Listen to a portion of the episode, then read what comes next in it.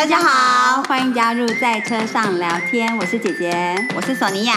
我们这个节目呢，是想跟大家分享姐妹之间、兄弟姐妹、好朋友、家人之间如何在各种不同的话题上分享彼此不一样的观点，而激荡出新的想法。那么，就进入今天的主题喽，走吧，今天去哪？大家好，我是姐姐，我是索尼娅。啊，上一次录这个关于星象，大家好像还蛮有兴趣的哦。对啊，发现那集那集收听率很高，所以我们就是今天又要再借重一下索尼娅认真上星座老师的课的这个就是笔记来跟我们分享一下最近的星象如何。不过最近的确是有重大的星象，因为三月十八号呢是呃大家都知道春分嘛，那春分的话呢就是就星座。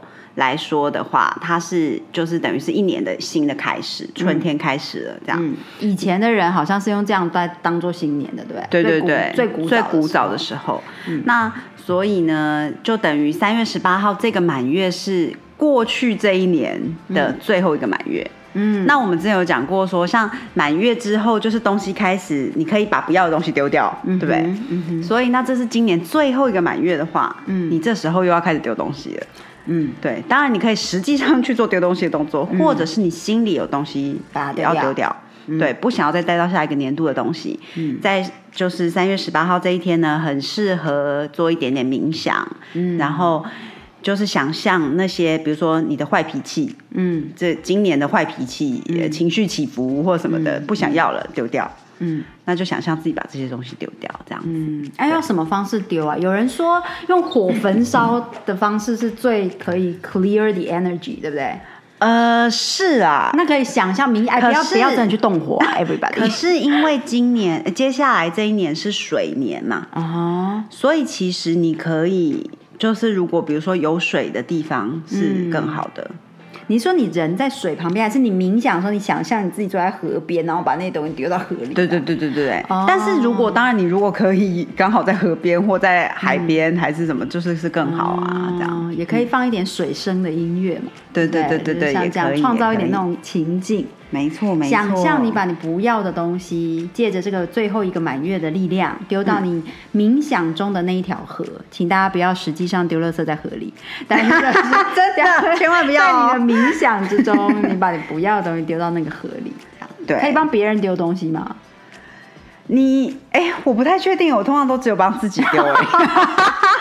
别人可能不想丢掉，所以大家还是 focus 在自己好了。对啊，而且因为今现在这个星象的那个月亮现在是在处女座嘛，嗯哼，然后太阳现在大家都知道是在双鱼座，就是最后的结尾了。这个是每一年都这样，还是这今年刚好是遇到月处女是最后一个满月？对，是今年刚好遇到，那每一年是不一定一样的。那如果说是月亮落在，如果是处女座满月的概念？的话，那丢掉的东西，或者是就是要要有一个主轴吗？当然，如果是能够做主轴，呃，实际一点的层面啊，或者是说，其实比如说像我们刚才就说你在水边，那比如处女满月的话，因为它是土象星座，你如果可以在 in nature 在自然环境里面，都是比较好的。就是可以帮助你更增强，比如说你想要丢掉这些东西的能量啊，或什么的这样。哈，那就要实体跑去大自然里面，然后又要在一个河边呢，这样子哦。那是最好的状态啦。但是其实你可以选择哦，你也可以拿一个脸盆。其实有一个地方就会很满足这两个嘛，就是瀑布哦。你在自然环境里面，如果你在瀑布旁边，对啊，可是这样就一定要出门，那就要仰赖这个十八号的周末天气要好。哦，对啊。如果不行的话，大家就拿一个脸盆，好，然后把你的盆栽放在那个脸盆旁边，那手就拨动那个水，你知道，又有水声，哇，这也是一个很好的变通方法，就感觉自己是在 nature 里面。然后，如果你有一个小花园的话，你就坐进花园里。如果刚好下雨，那那个就是一个水声，你知道吗。嗯，就创造一下那个情境啦。如果真的没有的话，不要气馁，你就在想象中创造那个情境，把你的音乐频道开下去，就是听河流或下雨的声音。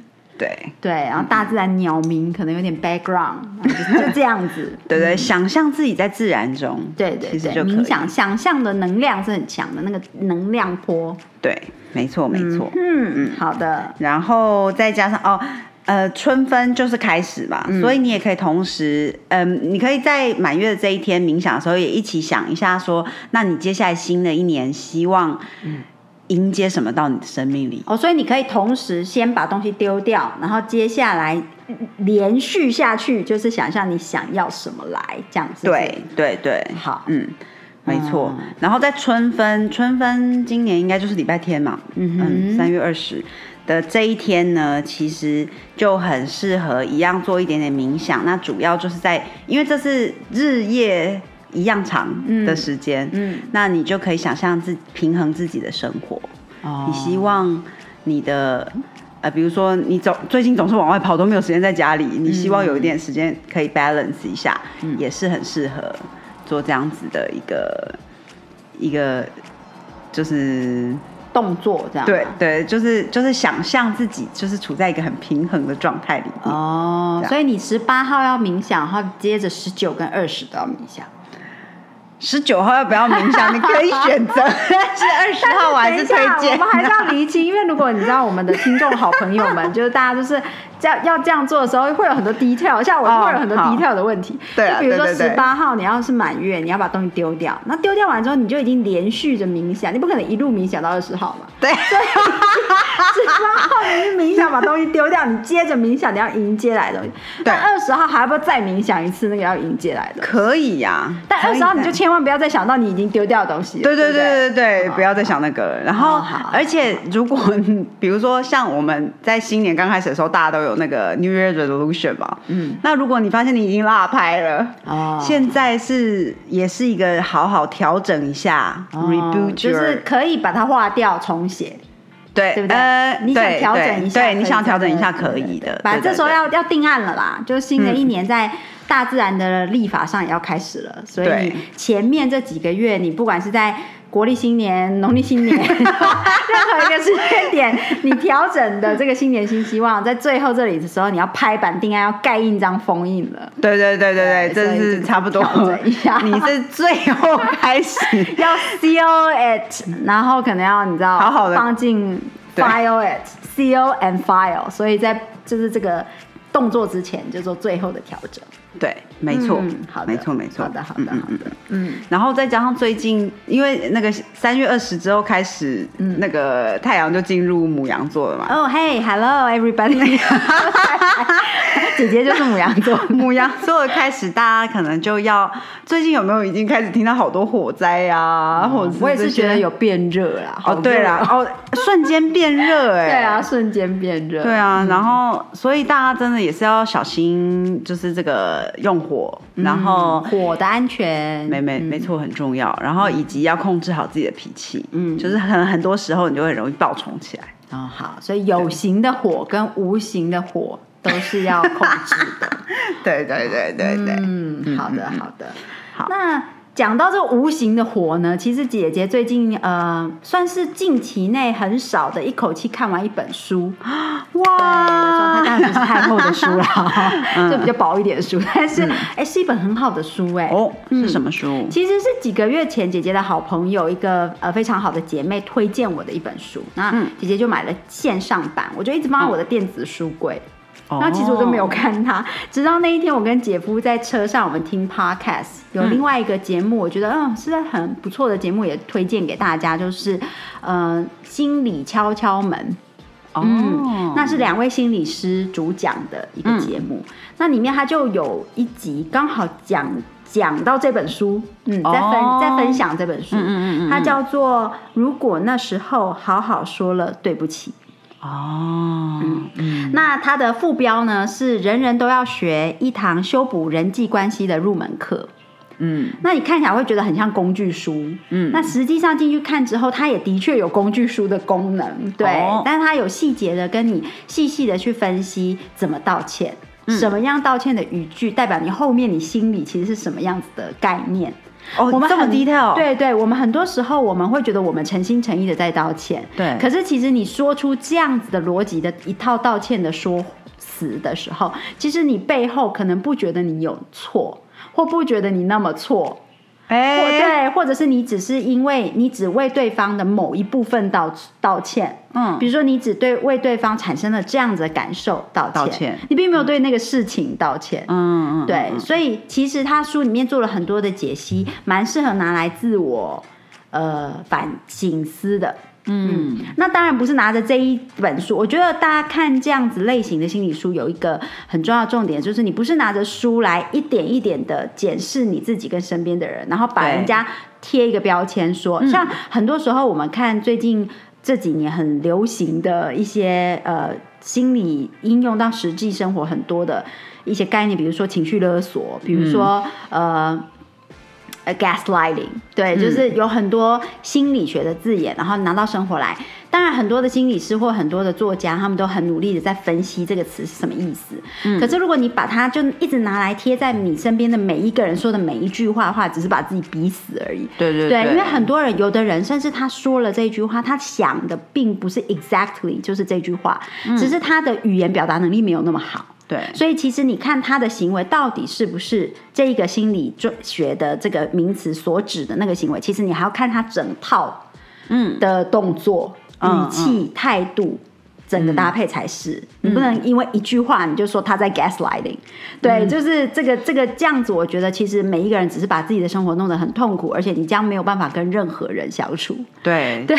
而且我觉得真，我真的是觉得贴标签这件事情还蛮、有时候，而且蛮蛮下意识的啦。我觉得我们每个人都会，我们自己也都会，你就是很下意识的你会这么做。那很重点就是如何你去察觉到你在这么做，并且有意识的减少自己这么做，知道、知道更呃更用不同的角度去看，而不要直接就是把标签往上贴。嗯，对，嗯，那我在看这本书的时候，就是觉得哦，有很多东西是很值得自我省思，然后也可以用来去想想你身边发生的一些需要道歉的状况。哦，对，不管是人家需要跟你道歉，还是你需要跟人家道歉，对，那呃，蛮有助于心理的一些解套的。哦，嗯，那他举的例子，有的例子是很单纯的吵架，有的例子是很大的人生事件。对，就是可能亲子关系有一个几十年的很重大的破坏。哦，对，像这所以它种里面也有很多例子，他有很多例子。嗯对，那他有那种很小例子的道歉，有那种很大的，你真的是无从不知道从哪里切入去道歉的道歉。哦，对，所以其实我蛮推荐这一本书。那当然，因为刚好索尼娅讲到火的能量，我觉得这个这样子，这你去看它，你就会觉得它好像在跟火能量对话。对，因为就是 furious，你有非常多的愤怒，非常多的无法原谅，非常多的，所以你才会有关乎要不要好好道歉，需不需要好好道歉。那我觉得写这一本书的这一位呃心理学家，他也是一个呃心理师嘛，嗯，应该是心理学者。那他也讲到说，其实他个人的观点，他觉得很多人说一定要原谅，原谅才能放下，嗯。他觉得不是的。他觉得你哦不原谅也可以放下，我同意耶，我同意，嗯。嗯，他觉得原谅有时候你是你是你又是另外一个 force，对对对，我觉得感觉上有一些人说好，我原谅了，就是实际上只是把这个东西压抑住，对对，嗯。所以我觉得这本书真的蛮推荐大家，而且不要只翻几页，嗯，对你从头到尾好好把它看完。会不会它会不会是一本书？你是很容易在前面，因为你不同意它的某些点，你就很想要放下。嗯对，那有可能你会觉得他在讲到你，你有点想盖起来。哦对，那有的时候是他讲到谁，你很想就是在这当下就拿着这个 case 去指责谁，然后你就忘记把它看完了。哦，嗯，有没有？我们其实反思自己很常会这样。你看一些工具书的时候，就觉得对他就是这样，对，然后你就把书签夹在那一页，然后就再也没有看完那本书。嗯其实他后面还会再回来去说明说，像这样子的一个 case，嗯，对，其实里面的哪些哪些细节，比如说我们讲一个 case 的时候，我们先讲了 A 的心理状态，嗯，到后面他才会再带回来去讲 B 的心理状态。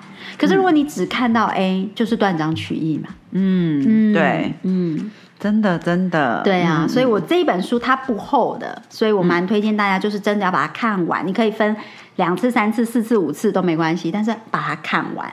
嗯，对，然后去去想自己，然后去想别人，其实也会带来很多原谅的能力，以及道歉的勇气。嗯，对，所以蛮鼓励大家在火能量旺盛的时候 看一本与火的能量对谈的书。好好好，对对对。感觉是很适合在接下来的时间点去、对对对，就是刚好索尼娅想要讲到火能量，我就突然之间想起这本书，而且我也才刚看完不久。哦，对，所以就是蛮推荐大家的。嗯嗯，好的好的，那还有什么方法可以疏解火能量？嗯，疏解火能量哦，我觉得到大自然中走走是不错的。嗯，对对对，像过去这个周末我们都去了去看花，对，去看花。嗯，最近不知道接下来还会不会有，但是我们我是去看了木棉花跟风铃黄花风铃木嘛，嗯，都超美的。对啊，最近其实有一些呃，就家附近的社区，你也可以看到粉花风铃木，虽然只有一两株，可是因为它开起来很像大朵的绣球，满树都是大朵的粉红绣球花，对，所以其实真的很漂亮，很漂亮，很漂亮。对啊。不过我觉得很好笑，是我们再去看黄花风铃木的时候，旁边有几株是粉红色的。嗯，那因为那个黄花风铃木的黄是超级鲜艳黄嘛，所以粉花如果刚好在它旁边的话，看起来就会有一点点灰灰。对对。啊，这就又到来到了色彩学的部分，很容易是这样，眼睛就会告诉你它灰灰的。对，但是其实它没有，它如果自己开在旁边的时候是超漂亮的。嗯，对啊。去看看花，姐姐跟姐夫在过去的这个周末是看到了郁金香花田，对，就是很棒。到山上去还凉凉的。我不知道大家有没有真，就是比如说在家里。买一个郁金香盆栽或之类，但是或者是买郁金香回来插。嗯，但是我发现郁金香是一种很会长高的花。对，它可以从小小的，然后一直往上窜，然后再大开花，然后那个花可以大开到你想说郁金香本来不是应该是一个小杯子嘛？对，一个碗工了？对，我觉得，然后我对于它长高的能力，有时候真的觉得很惊叹，因为我第一次是买花回来插，所以它是已经剪下来的。嗯，你不会想象你买花剪下来的花之后，它还会继续长高。高吧，没有，它就一直长高，可以长到两倍高哦，好神奇。然后后来买的盆栽就觉得哇，更更夸张了。大自然真的有天然的疗愈力，所以如果你觉得真的感受到很强的火能量不舒服的话，走入自然不错的。对对，这也呼应了我们说要在大自然中冥想。对啊，对啊，我觉得自然真的是有它的疗愈的力量啊。嗯，就是当你觉得很非常心烦的时候，有时候你去。不不一定说要走入多深山，可是就是想办法接触一点树啊，然后就是花啊之类，就是可以让自己比较平静一点。嗯，就让自然带给你这个 good energy。对，对。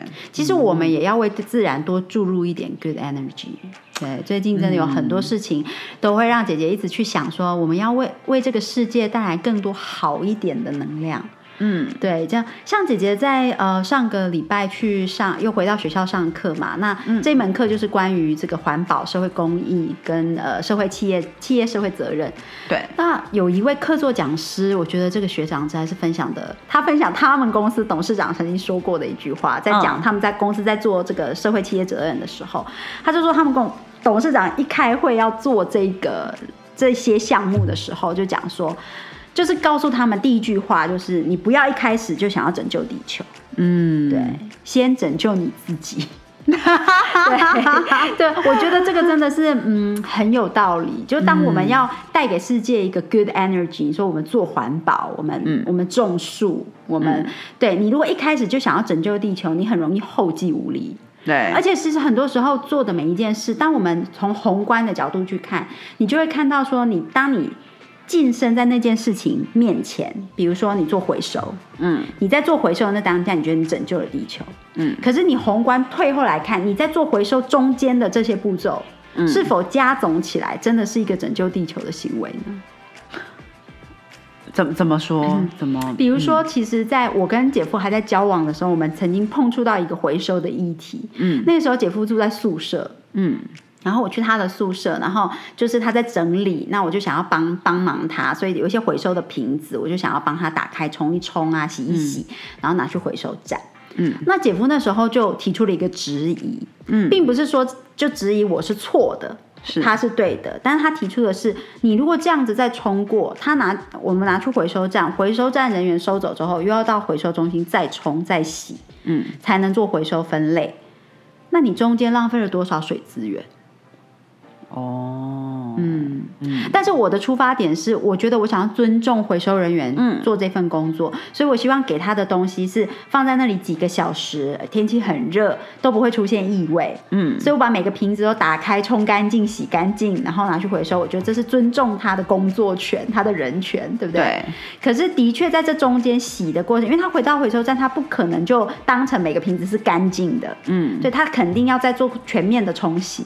对对，那这中间我这一道手续到底是不是一个浪费水资源的行为呢？而且尤其那个时候，我记得是夏天很热，去年还是缺水的缺水的时候。对，那我在那当下我觉得很不以为然，我觉得我们怎么可以不尊重回收站的工作人员？嗯，可是，在后来，像我现在去接触很多这些公益议题啊、环保议题，我去回想那一段对话，我就会去思考到说，的确哪一种叫做比较环保？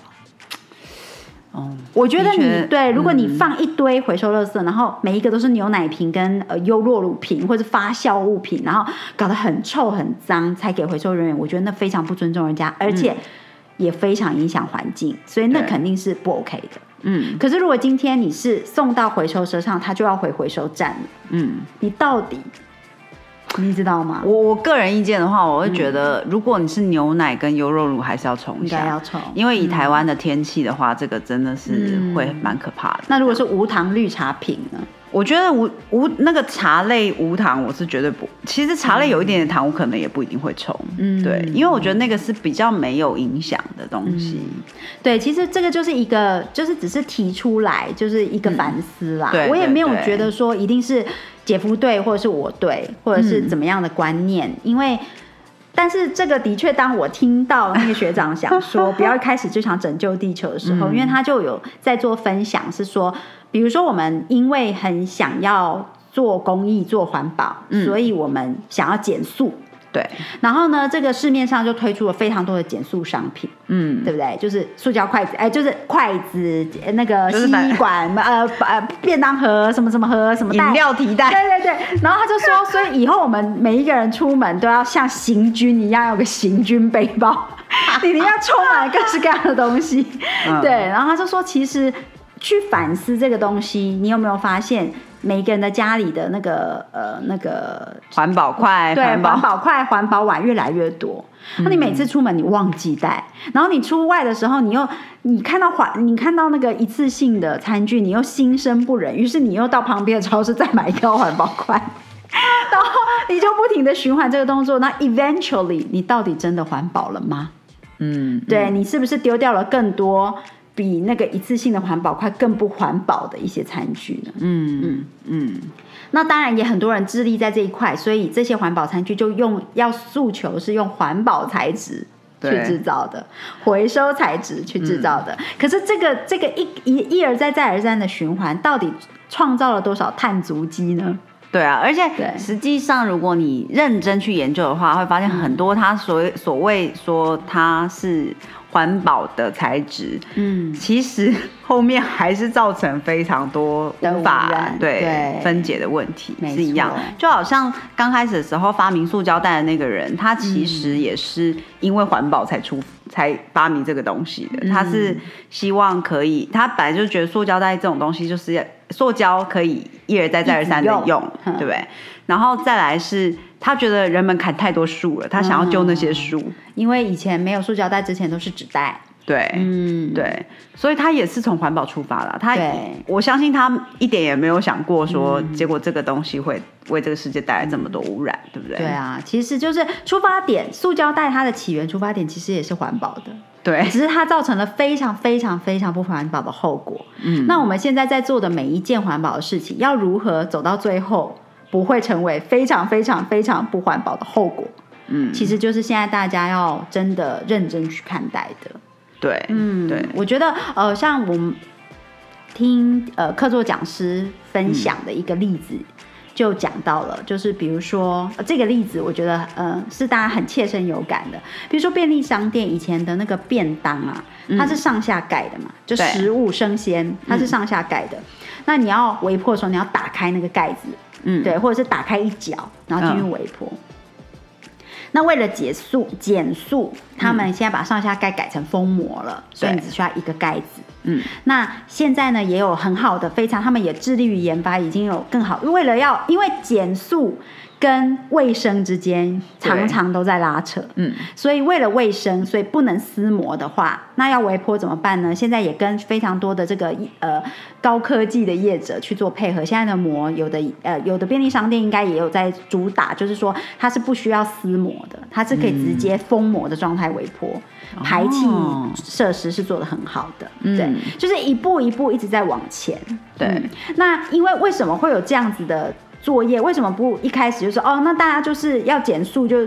就是把等于上面那层塑胶膜不要了，那我要我要用什么去取代？可是到底你要如何兼顾卫生、食品安全，嗯然后你又要减速？对啊，其实这个中间就是要一直一直不停的去思考，怎么样综合起来的，你带来的环境污染是最少的。嗯你不能为了要减一个东西，就像现在有很多回收，可能是回收 A 做成 B 产品，那主打的就是它是用回收物做的。可是如果你去看它的制成，它中间除了这个回收物 A 之外，它加加了很多额外的塑料东西，那是不是就更不环保了呢？还不如你一开始回收的 A 就把它当厨余。嗯，对，就是比如说你回收的是咖啡渣，你回收的是、呃什么呃对啊，那些本来本来就可以天然分解的东西，就让它自天然对对，分解吧。因为现在有非常多的商业诉求，是你把这些天然的东西，然后你说啊，我们要环保再利用，嗯，把它做成了一个加了塑料的东西，其实它就更难分解。对对，那还不如它本来就 stay as 甘蔗皮或咖啡渣，嗯，对，用在花园里面。对呀，吼，对啊，嗯，所以其实我觉得这个议题蛮值得深思，没有一定的对错。嗯但是如果你宏观的来看，一个环保的动作，如果造成后面的碳足迹跟后面的这个 waste 浪费更加的多的话，其实到底怎么样做才是真正的环保，真正为这个地球带来 good energy？我觉得我们现在应该有足够的知识跟足够的一些呃讯息，嗯，嗯，去跟对足环保有足够的这个利基点，去真的往这个方向改变角度的来想。的确。不过就是有时候也是要注意自己的那个焦虑的状况，像对啦，对。对对对，不要把自己搞得太焦虑，这是真的。嗯，所以我觉得宏观角度有帮助。对。其实当你去看很多很细的东西，每一个东西你都要求自己减速到百分之百啊，什么什么什么的时候，你没有去往后退一步看，其实你再高一个角度的去看，综合起来，嗯，你环保了多少，你减少了多少碳足迹，其实那个比你汲汲汲营营的，一点点一点点，对对对，更加的重要，而且能降低你的焦虑感。对对，嗯，的确，而且我相信人在不焦虑的情况下，才能够对环境做更好的事情。对啊，对，嗯。对，是的，好要记得保持在好 good energy 好的这个呃频率里面，才能为世界、为自己做更多的事。嗯，然后记得三月十八号礼拜五的时要候冥想，冥想，把要丢掉的东西丢掉。对，然后祈祷你要的东西，然后三月二十号的时候，那个要的东西再再冥想一次。非常的细节，白天晚上没关系吧？没关系啊，啊，好，没关系，就是在那一天冥想就对了，刚好是周末，大家都可以。对啊，大家都可以好好的静下来。现在可以先开始 research，就是 go through 一下你要什么样子的呃海边音乐，对啊，搭配一下大自然的那个环境。没错没错，好的，今天跟大家分享到这里哦，请记得 follow 我们的 Instagram，然后订阅。嗯，按赞，分享，然后给五星。好评。每周超卡。好，好啦，谢谢大家，谢谢，下次见喽，下次见，拜。